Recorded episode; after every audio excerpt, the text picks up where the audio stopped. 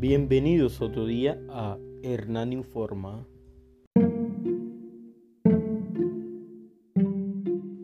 En el día de hoy hablaremos sobre una noticia que publicó la revista Dinero el 3 de diciembre del 2020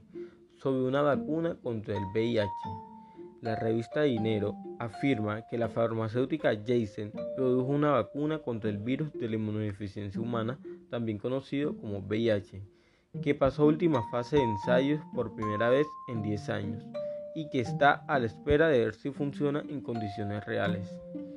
También que esta vacuna está basada en la misma tecnología que tiene la vacuna candidata contra el COVID-19, que es un adenovirus modificado que tiene una mezcla de proteínas con el objetivo de que el cuerpo genere anticuerpos contra las distintas cepas que provocan el síndrome de inmunodeficiencia adquirida, también conocido como objetivo para esta tercera fase, se tiene que esta vacuna pueda prevenir la infección por VIH entre 1.800 hombres homosexuales y personas transgéneros de 18 a 60 años de edad en países de Europa y las Américas.